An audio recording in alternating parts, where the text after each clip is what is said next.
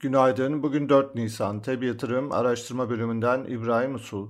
Küresel piyasalarda hafta başında genelde pozitif bir seyir etkili. Petrol fiyatlarındaki gevşemenin Rusya-Ukrayna arasındaki görüşmelerde anlaşma beklentilerinin olumlu yansımalarının sürdüğünü görüyoruz. Asya tarafında Çin ve Tayvan piyasaları bugün kapalı. Diğer piyasalar hafta başında genelde pozitif bir seyir izliyor. Avrupa endeksleri vadeli tarafta yukarıda, Amerikan endeksleri ise vadeli tarafta yeni haftaya cuma günkü seviyelere yakın başlıyor.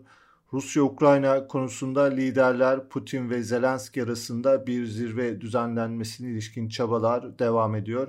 Amerika'da 2 yıllık tahvil faizi cuma günü yaşanan sert yükselişte 10 yıllık tahvil faizinin üzerine çıktı. Resesyon endişeleri devam ediyor. Bu hafta veri gündemi sakin. Amerika'da bugün Şubat ayına ilişkin fabrika ve dayanıklı mal siparişleri verileri açıklanacak. Piyasa etkisinin sınırlı kalmasını bekleriz. Salı günü hizmet sektörü PMI endeksleri bulunuyor. Çarşamba günü Fed'in son toplantısına ilişkin tutanaklar gelecek. İçeride ise bugün enflasyon rakamları önemli olacak. Mart ayında tüfenin aylık bazda %5.3 artması, yıllık bazda 60.9 seviyesine yükselmesi bekleniyor. Borsa İstanbul tarafında ise Nisan ayına pozitif bir başlangıç yaşandı. BIST 100 endeksi geçen haftayı kısa vade için önemli dirençlerden biri olarak izlediğimiz 2250 seviyesinin hafif üzerinde tamamladı. Yeni haftaya da Borsa İstanbul'un olumlu bir başlangıç yapmasını öngörüyoruz.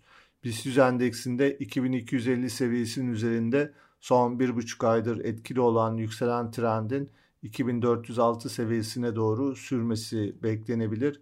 Bugünün ilk desteği 2230 seviyesinde, diğer önemli bir desteğimiz 2210 seviyesinde bulunuyor. Hisse tarafında aksik ortada kısa vadeli göstergeler aşırı satıma işaret ediyor. Hisse üzerinde geçen hafta boyunca etkili olan satışların durulmasına paralel yeni bir toparlanma hareketi başlayabilir. Teknik olarak Akbank, Akçansa, Kardemir'de, Tofaş Fabrika, Vestel Elektronik hisselerinde göstergeleri olumlu yönde takip ediyoruz. Piyasaları değerlendirmeye devam edeceğiz. Tabi yatırım olarak herkese iyi bir gün diliyoruz.